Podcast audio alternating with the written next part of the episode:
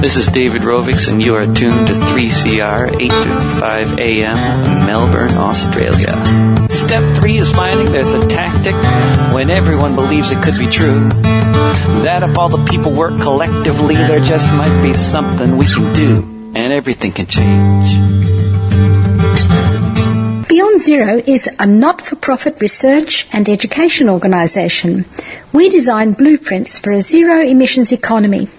As climate change becomes more apparent, leaders will use these well researched plans that show a transition is possible from a 19th century fossil fuel based economy with its climate changing emissions to a zero emissions 21st century. Check out our website for reports on zero emissions energy, zero emissions buildings, and zero emissions high speed rail. Podcasts of our talks with a who's who of climate change action are all available at Beyond Zero Emissions. If you have some ideas for this show, contact us at radioteam at beyondzeroemissions.org. Welcome to the Beyond Zero Emissions Community Show and salut Babette. This show is called Game Over or Game On. It features Paul Hawken, who talked to me down by the Yarra during the Sustainable Living Festival in 2018 about his book Drawdown. We start with his address to the festival audience where he asks them, How are you feeling? Depressed, came back the answer. He asked why so many people were disengaged or focused on local problems, and he challenged the warlike metaphors of fighting climate change or going on a crusade. He said, when people are saying game over, it's really game on. Justice Drawdown describes the hundreds of activities in farming, manufacturing, and in human development which will effectively draw down our carbon emissions he urges us to get to work on regenerative development. There is so much to do that is meaningful work and will counter the detachment and complacency which is holding back climate action. So that's Paul Hawken, my interview and his talk. And then months later, I recorded two talks at the Melbourne Writers' Festival. The setting was the Seafarer's Home on a rainy Saturday.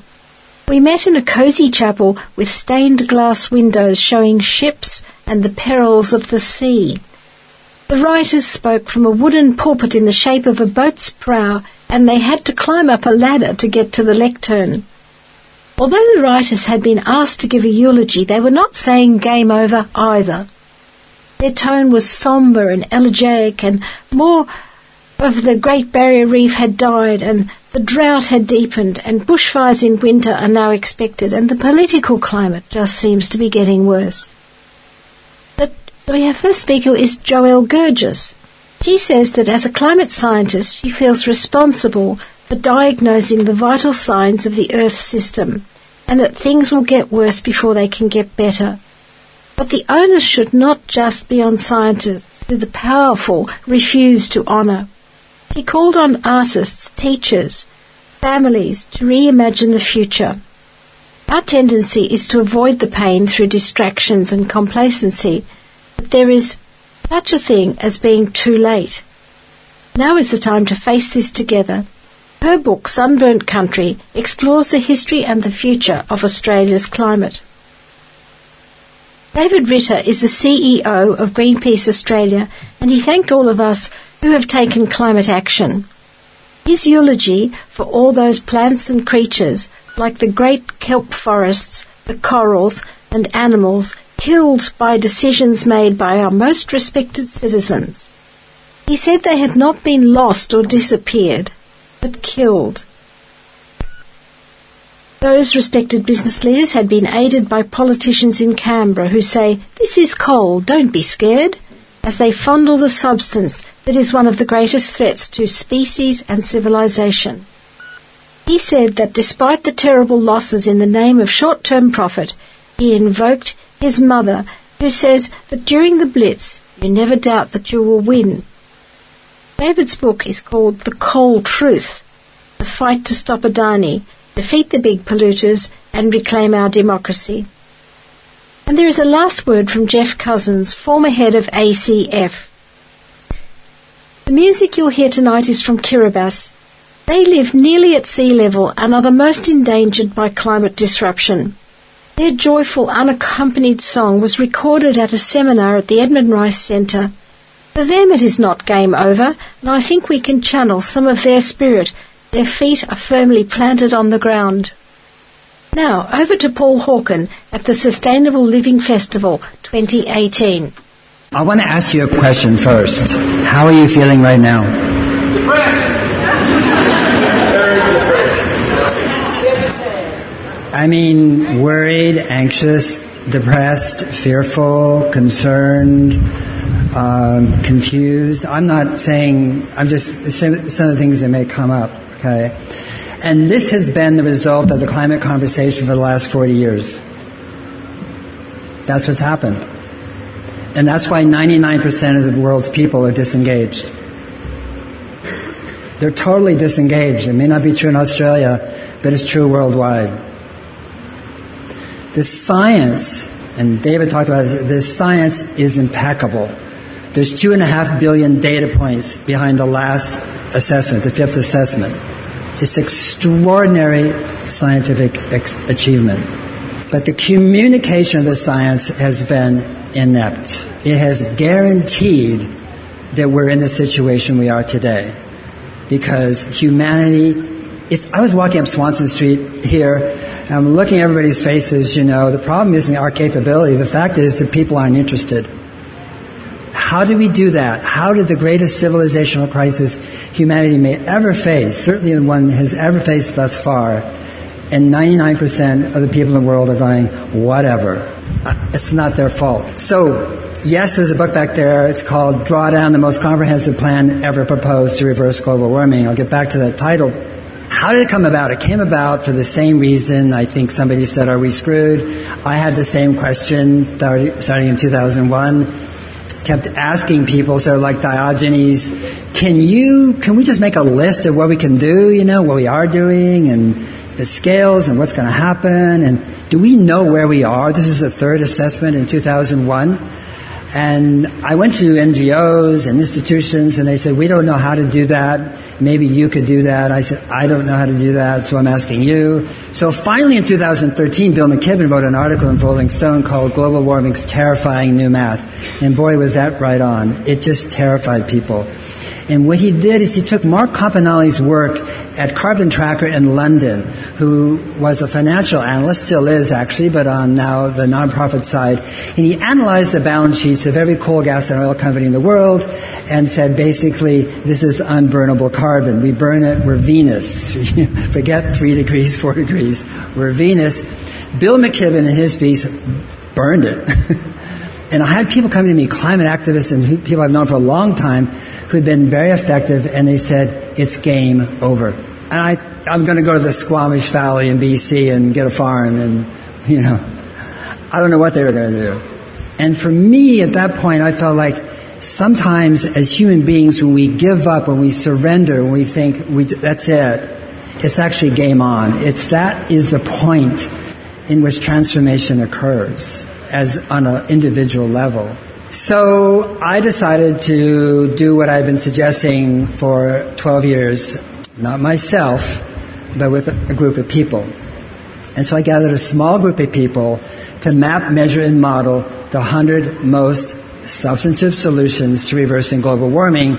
And the reason I was doing it is because it's never been done. And so we're at 490 ppm. So when people talk about mitigation and stabilization, reduction, I'm with Spratt. It's like, you gotta be kidding me. The only thing that makes sense when you see that is to stop and go the other direction. In other words, slow down, stabilization. There is no stability now uh, in the economic regime. There certainly isn't going to be any uh, for a lag time. So that is really why I wanted to name the goal.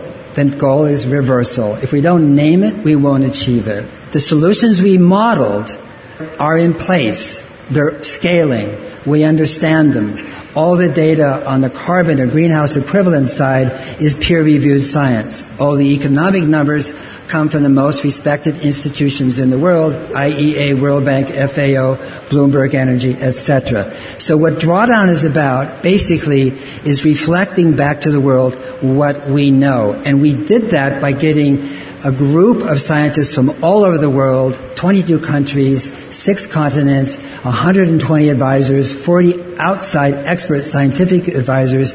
In other words, we're a coalition, we're a collaboration, we are we.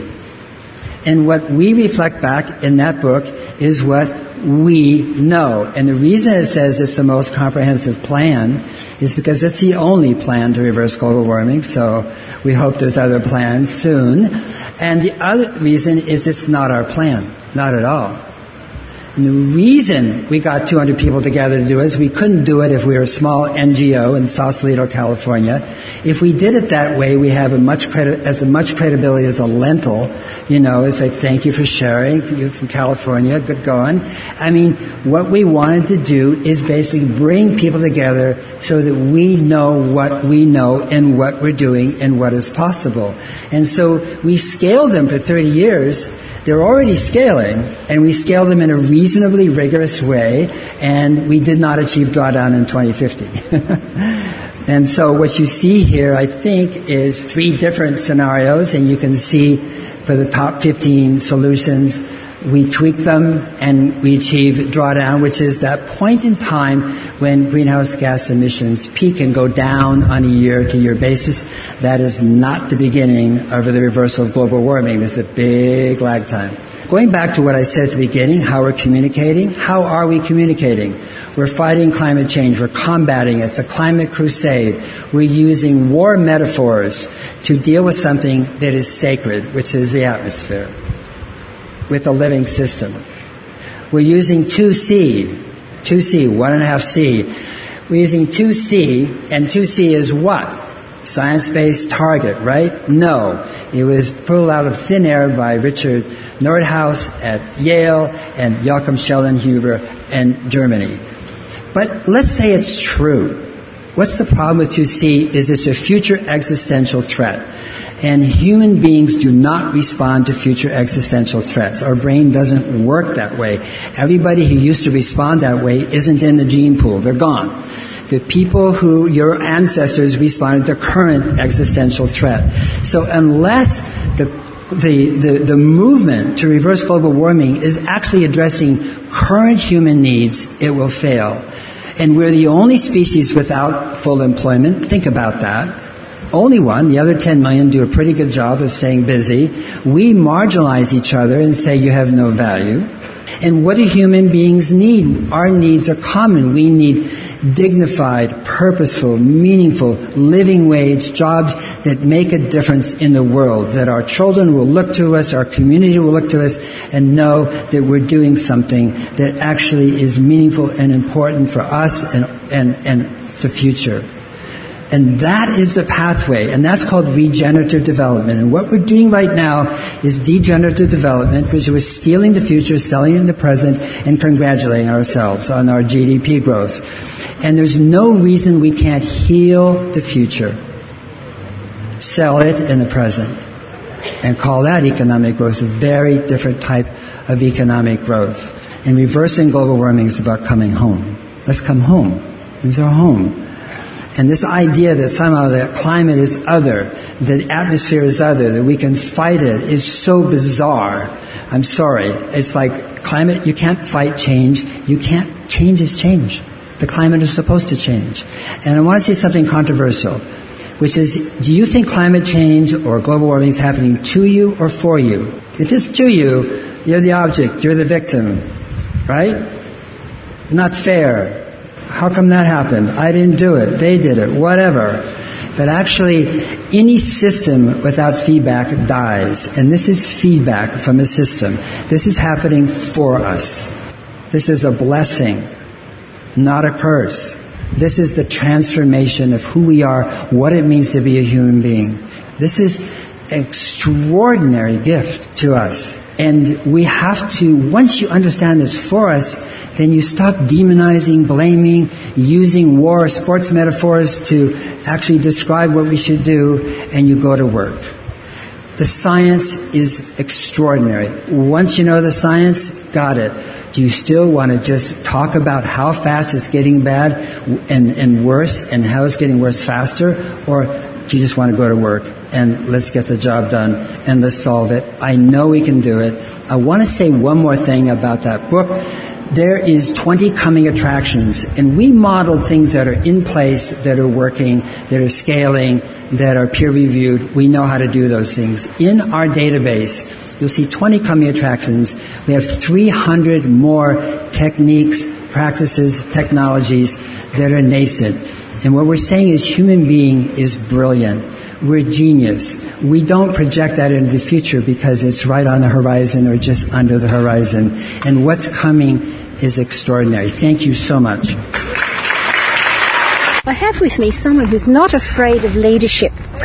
Paul Hawken has written a book called Drawdown. He's famous in America for his um, climate work, and I'll ask him a little bit more about his other work. But this book, Drawdown, is going to change a lot of lives. I'll certainly be using it as a textbook from now on because you can just look it up. Lots of people I'll interview, for example, kelp. You know, how does kelp sequester carbon in the sea, marine um, sequestration, or rotational grazing? How does that sequester carbon?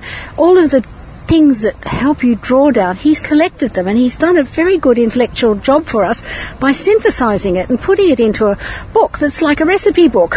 You know, here are all the all the things that you could cook up if you chose, and all sectors of society can be involved. It's not just activists um, like we often interview people boyc- uh, blockading a coal mine or uh, striving really hard to get a wind farm in a town. It's more like every sector of society. So, really welcome, Paul, and thank you.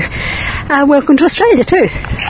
Thank you, Vivian. It's, it's, a joy to be here. I've been here many times, actually. Oh. Have two Australian children, so. Oh. At least I think they've kept their passports. Uh, so I love being here. And even though um, it's far away, it actually seems very close to us in California in terms of values and food and weather and uh, fire. We have lots of fire where we are, too. so thank you so much. Well, the first question is a really specific one because it was the top of your list when Paul and his huge team of people who gave a lot of their time pro bono and just worked really hard to find these solutions and then put them and write them in a very accessible way. Like it's easy to read the essays on each topic. But at the top of the list, you said it was not very sexy and you were rather surprised that this was the one that turned up when you crunched the numbers was refrigeration. So I want to know, I've understood um, you found out that refrigerants, the refrigerants we use now in air conditioners and in fridges, are the wrong ones. And yet the refrigeration industry is going to run with it. Does that mean we don't have to worry about it, that they'll take over? Well, the way we set about modeling the solutions is not in silos, but as a system. Solutions interact with each other, both positively and negatively. So, although we spent almost three years modeling the solutions, we actually didn't hit the total button until two months before the book was published. We had the book laid out and all the content and copy, but we didn't have the exact numbers because you're never never finished with the model. You always make it better, and so we waited till the last minute. And when, when we did get the ranking, and refrigerant management was number one, we were actually disappointed because we felt like a lot of people wouldn't relate to it. You know, it's yeah. like it wasn't sexy. It was like way off the charts in terms of what you hear about, and yet the the numbers were there. What we discovered is that right after the book was published, the refrigeration industry was just overjoyed that refrigerant manage or refrigerants uh, were the number one solution and cause, and actually not true with the cause because actually fossil fuel combustion is number one cause, but I mean uh, number one opportunity in terms of greenhouse gases, and that's because the refrigerants that are used today used to be CFCs and now it's HCFCs, but they are from three to four to five to six to nine thousand times more powerful in their uh, global warming potential than CO2, and they're just being emitted everywhere in the world from leakage, but also dismantling of refrigeration and air conditioners. And there's in countries like Australia, certainly California, there's a decommissioning process where these gases are captured and then through pyrolysis basically made neutral. But the, most of the world doesn't do that, and so the Kigali Amendment to the Montreal Protocol, which was passed last year, I think in September, calls for a phase out by 2030 of all uh, refrigerants that uh, have uh, global warming potential. But the industry itself is already on it and in converting uh, supermarkets and creating air conditioning systems and HVAC systems, so forth, that use uh, ammonia, propane, supercritical CO2 of all things as a refrigerant. So the industry is well on its way to solving that problem. It's going to take about 12 years for it's fully solved, and there'll be, in a sense, legacy systems out there. You know. I thought it was novel, and to me, as a person who has protested against coal and gas for a long time in Australia, because we're a major exporter, and protested like Bob Brown, both protesting against forests de- uh, logged and, and just totally destroyed, and farmland dug up for gas, coal seam gas. I, I thought this is at least one thing we don't have to protest about, that the industry will at last do the right thing and decommission yeah. it. And as global warming, it's so ironic. Global warming, the answer to it for most people is turn up the aircon. And in Asia, for example, a lot of places will be unlivable if we keep going on in the way we're going. So I hope they can get air conditioners that are not going to exaggerate the problem. Well, there's a whole new uh, air conditioning technology that's coming that doesn't have compressors which is nothing to compress, solid state.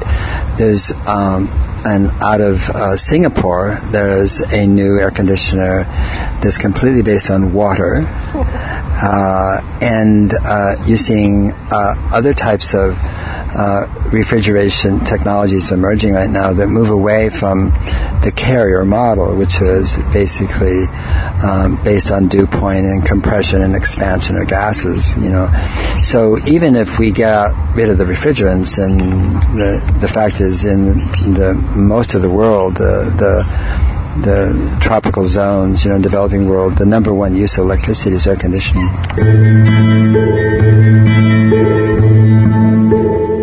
Beyond Zero Emissions doing fabulous um, publication work very regularly. Become part of the solution by becoming a monthly base load supporter. Go to www.bze.org.au to find out more. bze.org.au we're talking to Paul Hawken here, who's the editor and writer of a new book called Drawdown, which is a very impressive book to for anyone who's uh, studying climate change, worried about climate change, thinking, what can you do? Well, here's the answer. There's lots of things we can do.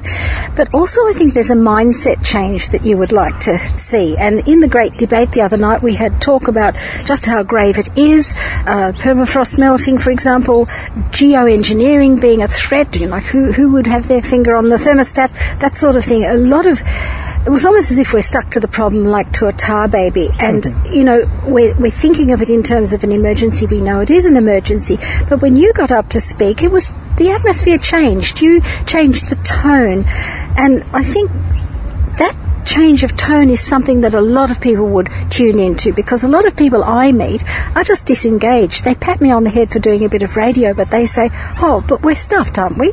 And you sort of said, "No, it's it's not game over; it's game on." Yeah, I mean, it's what you see in Australia, we see in the United States as well. And the, the my um, point of view is that the science on climate change has been primarily about impact, and then not only measuring perhaps the impact is having now, but really to go forward and to, in a sense, approximate and predict future impact from a warming planet. The science is, is, is quite extraordinary. What isn't extraordinary is science communication. The way it's been communicated to us, not necessarily by scientists, well, in some cases, yes, but by activists and authors and other people has been based on fight or flight. It's based on fear. It's based on threat. Based on doom. It's based on the idea that you know um, we're in big, big trouble.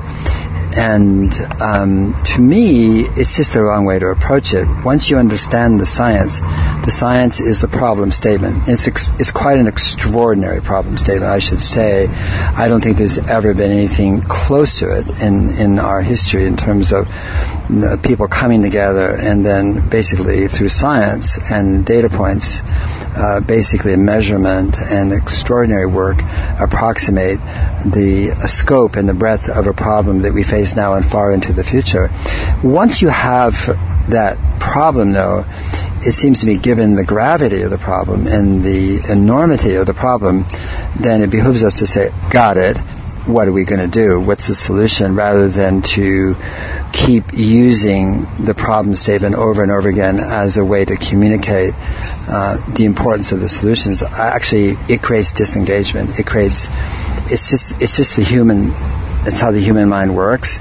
When you keep describing something that an indi- individual feels like they can't do much about, uh, they actually feel really bad, ashamed, guilty, disempowered, but mostly they feel numb and disengaged. And 99% of the world is totally disengaged from the greatest civilizational problem we will ever face and certainly have faced up until this point, and that's due to how we communicate. The, the science, what it really describes beautifully is the probability of what's going to happen in what way, when, and where, and how much. If you if it's like sea level rise, and it's again it's an approximation. There's high, level, low, medium, low, and of course it's about the future, so it has to be approximate. But the direction is very clear. And to me, when you what, what's great about a problem, and it's a vast, enormous problem, is that it points to the possibilities. Doesn't mean when you focus on the possibilities, which is what Project Drawdown does, that you ignore the probabilities or that you're ignorant of them or you're, you know, uh, Mary Poppins and Dr. Pangloss. Not at all. But you're not stuck there. You're not staying there. You're not using that as a cudgel to convince other people that their life should change or they should do something that they're not doing now. What you do is you focus on the solutions, and the solutions are extraordinary. I think that's what we discovered at Project Drawdown by mapping, measuring, and modeling the 100 most substantive solutions to reversing global warming. I think our, all of our response as a staff, as, as scientists, uh, you know, there's 200 of us working on this, is like, could be summed up in two words, which is, huh, who knew? who knew? That this is, you know, refrigerator management. Who knew food waste? Who knew about plant-rich diet? The importance of it. I mean, of course, everybody knows they're important, but in terms of the the impact on climate. And I could say, uh, for the Australian audience, some of the people you interviewed you could say who knew of them unless they listened to our program because we've interviewed some of those, especially the farmers, Colin Seis up at Gulgong, oh, yeah. and quite a few of them. And those, when I spoke to him, I said, "How does the word get out?" Because he goes around all the time doing workshops on his perennial, perennial, pasture yes, pasture cropping and these perennial grasses. And he says, "Oh, it's sort of you know beneath the radar kind of thing, and it's just people networking." And I think that's the clue to the take up for your drawdown. A lot of those solutions that you've identified, you've put a big picture there, you've explained it really clearly, then people start, start to think, I could take this to this. This could happen in my country. This could happen in my city, or this could happen anywhere. you say it could happen. Actually, the solutions we map, measure, and model are all happening, all scaling, all practiced, all well known. Mm. So we didn't put in solutions that are wannabes or could be's or should be's. Actually, we only put in solutions that we understand extremely well and that go back decades, in some cases 2,000 years, and that are all scaling right now. So I want to make that very clear that it's not a, you know, it's not a fantasy. This, these, are, these solutions are in place, scaling, and are affordable. The land-based solutions really interested me. There were a lot of things that can be done on the land, and I would think done without really government interference at all or government subsidy or government incentives. And, and they're just practices that a lot of farmers are putting in place. And one of the ones that interested me, um, I discussed that with Bob Brown before, because the Greens in New Zealand are starting to say they should destock a little bit. Not completely, but start destocking because these artificial meats and artificial milks are on the horizon and they will compete with them and they better position themselves to have a more diversified economy. You said in your book that you thought that that, that was going to be one of the perhaps game changers. Can you talk a bit about diversifying things that are grown and land management because you really ad- advise or, or see a plant-based diet as one of the best solutions? Well, we don't say plant based, we say plant rich. And it's a really different. Plant based means it's vegan, and we don't. Oh, and we, what we say is you choose the diet you want. It can have meat, can vegetarian, can be vegan, but what you need to do is reduce the amount of protein to a healthy level, about 55 grams a day for an adult. And the other thing is to increase it where people don't have sufficient protein. That's important. But at the same time, to move some of that away from uh, uh, animal proteins to plant-based because the world's better, you're better, everybody benefits from that. Going back to New Zealand, however, like actually stocking rates is an interesting question. How you stock is more important than the number uh, because if you stock them in typical non-rotational pasturage, you get land degradation over time. Actually, the land declines in its fertility and carbon storage. With amp grazing, rotational grazing, there's different words for it, but basically imitating the prey-predator relationship between what you see in plains in the Serengeti and what you saw in the Buffalo Common and so forth.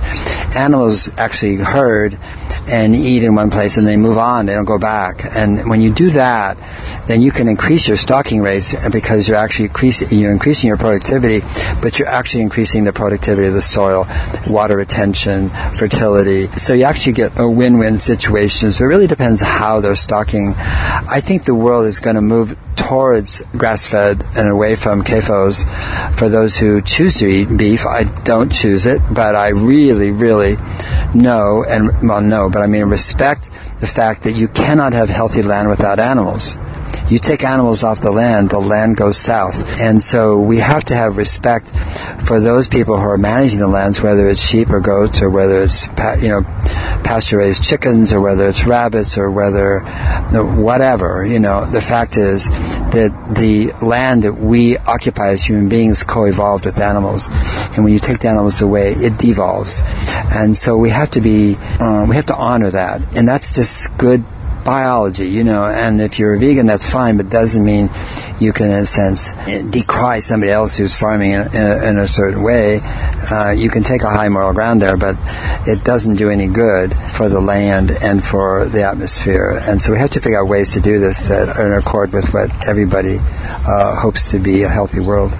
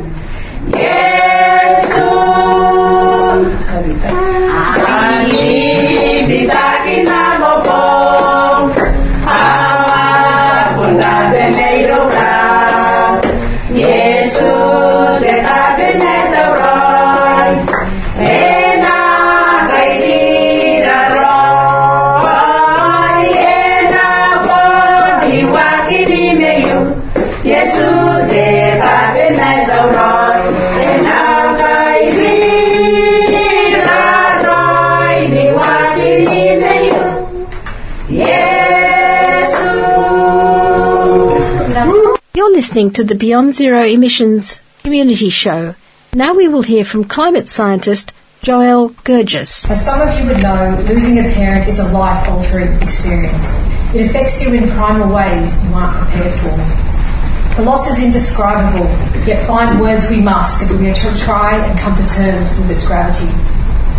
It was a deeply confronting experience poring over the details of his extraordinary life distilling the essence and legacy of a great man into a handful of tear stained pages.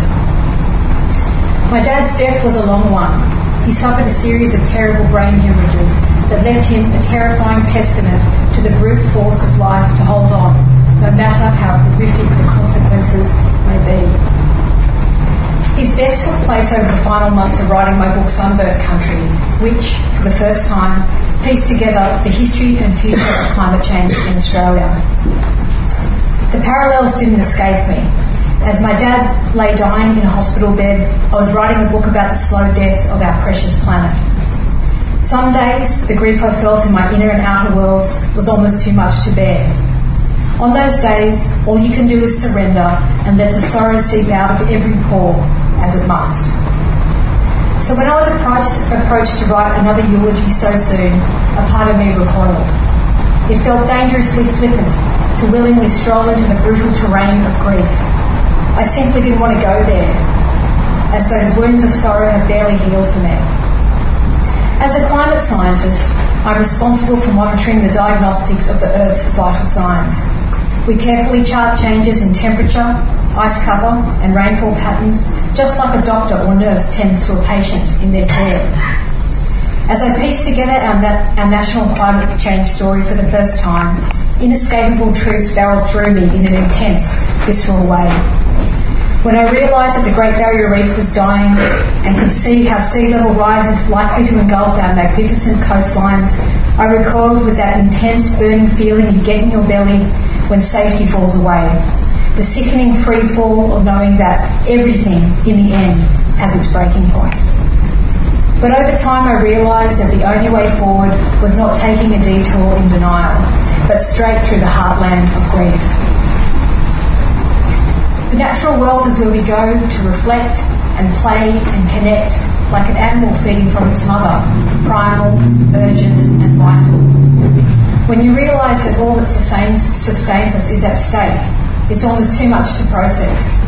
The reptilian brain wants to take flight and avoid confronting the unthinkable danger bearing down upon us. Just like a doctor diagnosing a critically ill patient, as a climate scientist, I face the terrible task of being the bearer of bad news. What I do is akin to asking each person to sit with the horror and grief of having to imagine the prospect of losing the life force that miraculously sustains us all.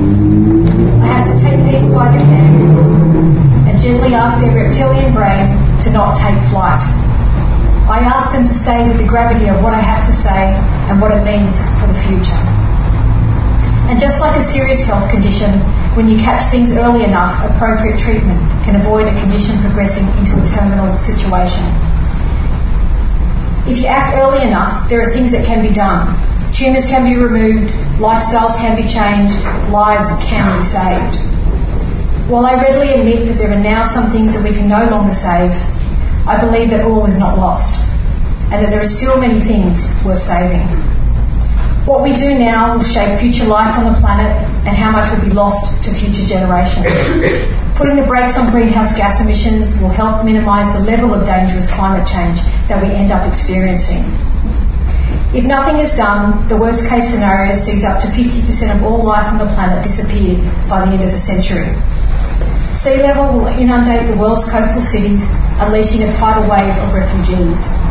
Our summers become a living hell where temperatures soar past 50 degrees Celsius, making the world outside air conditioned oases dangerous for all life. If we do nothing, we commit ourselves to this new normal. But if we decide to listen to what the world scientists are telling us, the same way you would listen to a doctor advising you how to keep your mother, father, partner, child, or dear friend alive, averting disaster just might be possible. If we listen with every fibre of our being and really allow ourselves to be moved by the threats we face, we will effortlessly shift into a place of deeply humane compassion where complacency is just not an option. Would you abandon your mother, partner, or child in a hospital with a treatable medical condition, saying that it's all too futile, even when the doctors have told you that there are still options? Taking a stand for the planet is just like addressing a treatable health condition to avoid the worst possible outcome. So today I stand here as a climate scientist who lives and breathes this dilemma every single day to say now is not the time to eulogise our planet. To give up now is to give in to the toxicity and paralysis of cynicism and despair. Now is not the time to curl up in the fetal position and declare that it, all, it is all too hard or wait for someone else to figure this out. Now, more than any point in all of human history, it is the time to redouble our efforts. I'm here to say that the apocalypse is not a done deal. It's time to realise that the onus is no longer on the scientific community to take all responsibility for caring about the fate of our planet. Today I am here to call on our artists, our musicians, poets, writers, our teachers, our families, all fellow humans to help us collectively come to terms with what we are facing and how we can reimagine a future where beauty and heartbreak strike a tolerable balance. We need to go down fighting to feel like we did everything we could to avoid the domino effect kicking in and unleashing a cascade of irreversible changes that saw us sail past the point of no return. Trust me, I'm not an idealist. I consider myself more of a pragmatic optimist. I, I understand the science deeply enough to realise that there are things that things will get a lot worse before they get better. But just like a loved one with cancer that needs urgent treatment, now is not the time to turn away from our planet. We need to treat our extraordinary earth with the same care we would extend to the most precious people in our lives. So instead of letting our earth die, we must let this be the moment in human history that instead marks the death of complacency. In the past, as Australians, we could get away with living in ignorant bliss, but no longer. The reality of our warming world has well and truly arrived on the shores of the lucky country. We are now witnessing large scale ecosystem collapse with the recent death of 50% of the corals on the Great Barrier Reef. Our drought stricken land is strewn with dead and dying animals suffering from ruthless heat and thirst. All the while, our politicians refuse to accept the science of climate change. They refuse to honour our global responsibility to avoid planetary catastrophe. If we can't rely on our leaders to lead, we must take matters into our own hands. Now is not the time to look away thinking that what we do doesn't make a difference. Because the truth is, if 25 million Australians got behind this, we would change the entire course of our history. As we transition from the golden age of carefree abundance to the awareness that planetary destabilisation is at stake, we must ignore the hard wiring of our reptilian brain to want to run and hide. Instead, we must choose to stay and face this one together. In April 1967, one year before Martin Luther King Jr. was assassinated, he delivered his famous anti Vietnam War speech at Riverside Church in New York City. He spoke of the horrors of the war, saying, This madness must cease, pleading for sanity to prevail. He famously went on to say, We are faced with the fact that tomorrow is today we are confronted with the fierce urgency of now. In this unfolding conundrum of life and history, there is such a thing as being too late. We may cry out desperately for time to pause in her passage, but time is deaf to every plea and rushes on. Over the bleached bones and jumbled residue of numerous civilizations are written the pathetic words, too late. The science is crystal clear. We are already committed to dangerous levels of climate change, and Australia is the most vulnerable nation in the developed world. What we do now will determine how much will be lost to future generations. Psychology tells us that blocking feelings of empathy and concern to avoid psychological pain is a common human defence mechanism designed to protect us from becoming too emotionally overwhelmed. Endlessly distracting ourselves with mundane matters is a way of psychologically distancing ourselves from feeling conflicted and distressed by the realization that we individually and collectively have an ethical dilemma to face around caring about each other and the future of all life on Earth. The time has come to connect our head with our heart and open ourselves to the loss and opportunities we now face. This is not the time to look away and disengage. It is the time to make a choice about which side of history you're going to be on. So today, dear friends, I stand before you refusing to eulogise our miraculous blue planet.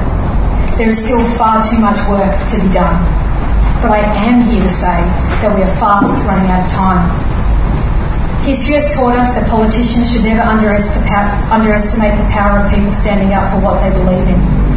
We are now at a pivotal moment in human history where everything we do does make a difference. And as we continue our fight against denial, inertia, greed, and apathy, be heartened by the wise words of anthropologist Margaret Mead. Never doubt that a small group of thoughtful, committed citizens can change the world. Indeed, it's the only thing that ever has. This is the Beyond Zero Emissions Community Show, and now we will hear from the head of Greenpeace in Australia, David Ritter. No doubt some of you here today are part of the Greenpeace crew or the broader environmental and justice movement, and if so, I thank you for your enthusiasm and for your commitment. Greenpeace has never accepted any money from any government or any business and never will. All we are is us, a movement of people. More than a million of us in Australia and the Pacific alone, determined and united in our shared mission. We are a movement that is famous for saving things whales, rainforests, wildlife, and ways of life. Alas, though, I cannot stand before you and say that all can be saved. In big truth, we are too late for much that once was. From the fires that have lately torn at the Arctic in the north to the melting away of the kelp forests of the cold Tasmanian seas in the south, once thriving species and ecosystems are disappearing, suffocated under the smothering blanket of a warming world. So too are people dying, being killed by the extreme consequences of climate damage. I use the word killed mindfully these creatures, these communities, these people did not go quietly into the night through any natural process. They were not lost, they were killed. The forces that are wreaking havoc on our wonderful world are the consequences of deliberate decision making, often by some of the most powerful and respected members of our society. And it is impossible not to note in this context that I'm giving this eulogy under the shadow of the appointment of a new Prime Minister of Australia, an MP who wants to disgrace our national parliament by holding aloft a black stone like an object of fetish and uttering words of almost unimaginable foolishness and duplicity. This is coal, he said. Don't be afraid. Don't be scared. This same substance has been described by Professor James Hansen as the single greatest threat to civilization and all life on our planet. For reasons of personal circumstance and coincidence, in giving this eulogy, it's also hard not to think of another, which I gave almost five years ago to the day to my own mother, a woman by the name of Jean. If you will forgive me the personal born in the United Kingdom, my mother was of that generation who came to adulthood in the midst of the Second World War and lived through the worst of the bombing of England cities. Throughout her life, Jean held vivid memories of the war, including terror-filled days when friends were killed and the odds of victory against fascism seemed altogether slim. Yet my mother would always recall, with a certain steely mildness, that even in the toughest of days, the funny thing was, David, we never doubted we would win. Nations tend to remember wars through the lens of national histories as won or lost in absolute terms. But there is never any victory without loss, without suffering. People who are killed in the course of the brutal journey of war will never know the peace those maimed in body, mind, or spirit will never feel the armistice.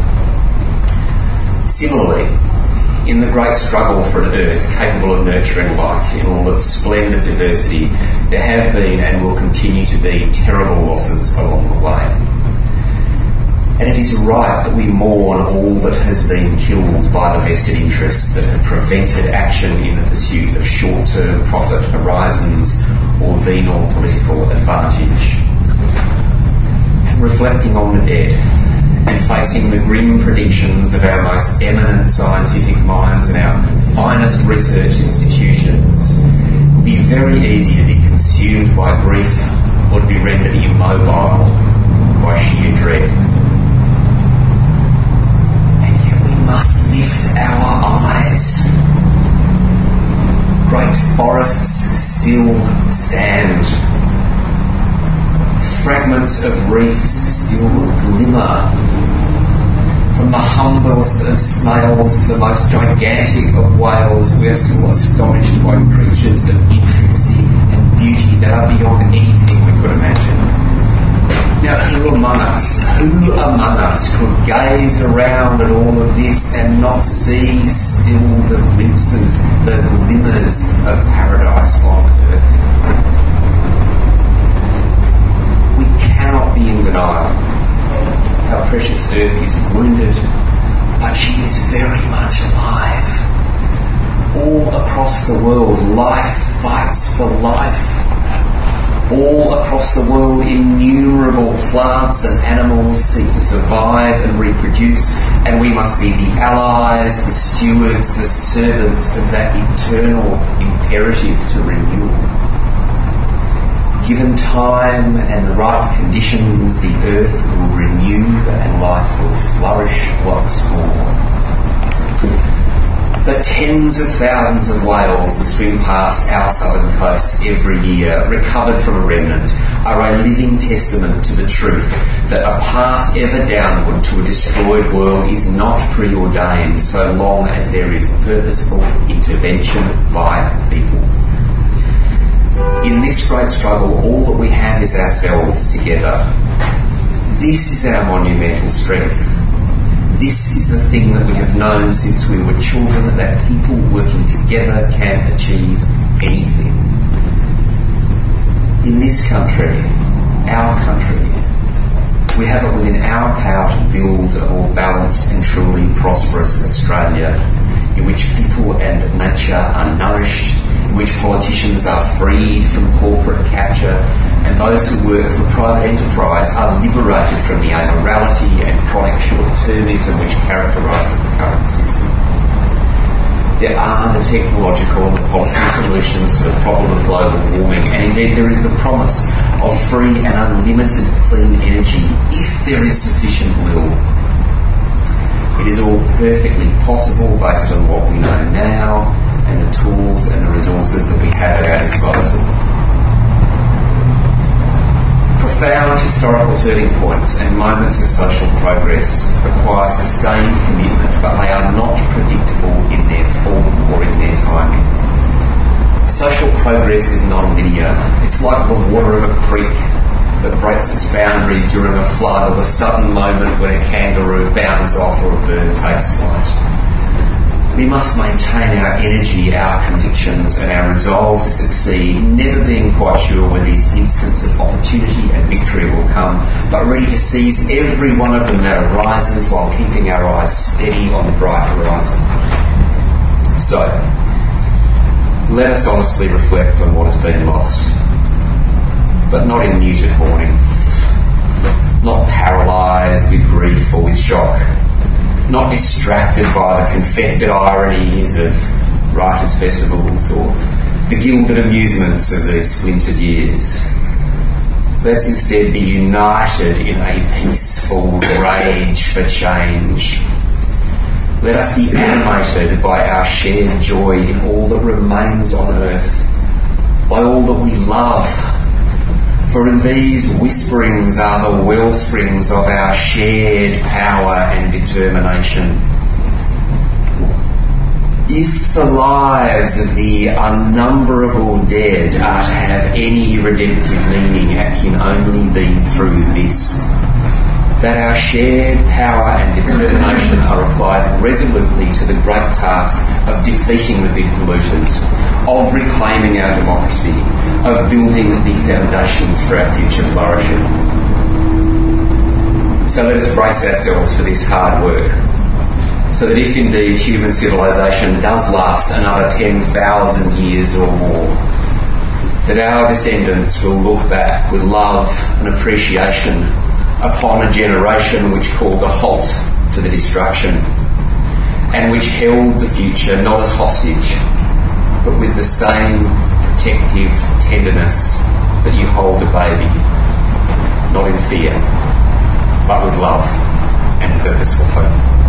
Thank you. Closed is pretty grim. Shocking. Bleaching. Human-induced climate change.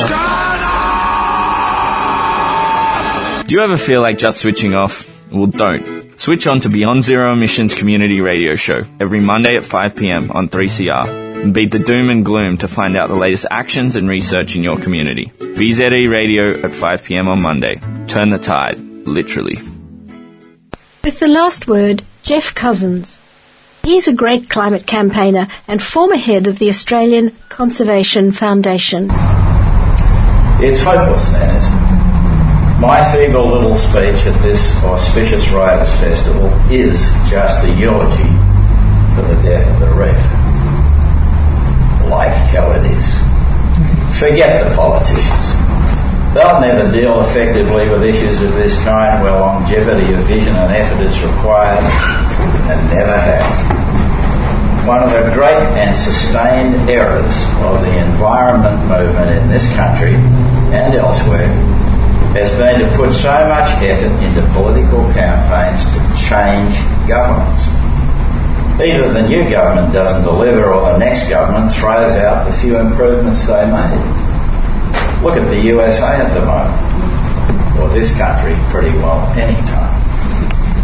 Put your faith in the people, but most in people who lead others, people who speak powerfully, people who write with skill and passion, people who paint or draw or make sculpture that's subversive or disturbing, people who create plays or films or dance or podcasts or some form of communication not yet invented that bring home the urgency and critical nature of these issues.